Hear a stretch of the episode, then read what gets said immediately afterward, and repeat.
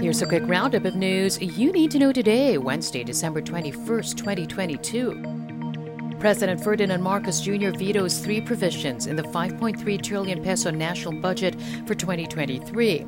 According to the palace, the president vetoed these items because they are not related to the newly approved appropriations and could amend substantive laws.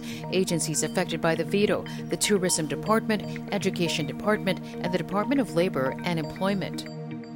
President Marcos reaffirms his vow to provide 1 million housing units for indigent families per year.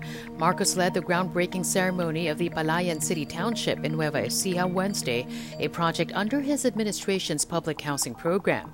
The Pambansang Pabahay para sa Pilipino program aims to provide home to 6 million Filipinos and generate around 1.7 million jobs yearly from 2023 to 2028. The Philippine Foreign Affairs Department verifying reports of Chinese reclamation activities on the Spratly Islands in the West Philippine Sea. A Bloomberg article had revealed China has been carrying out construction activities in four unoccupied land features in the Spratlys. The article cited Western officials who said new land formations have appeared above water over the past year.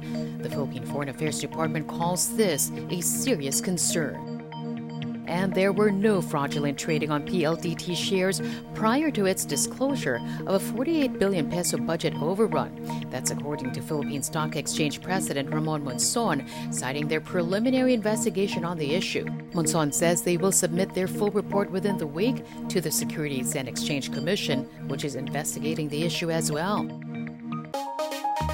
That's your latest news alert. For more stories, go to news.abs-cbn.com and I want iwanttfc.tv.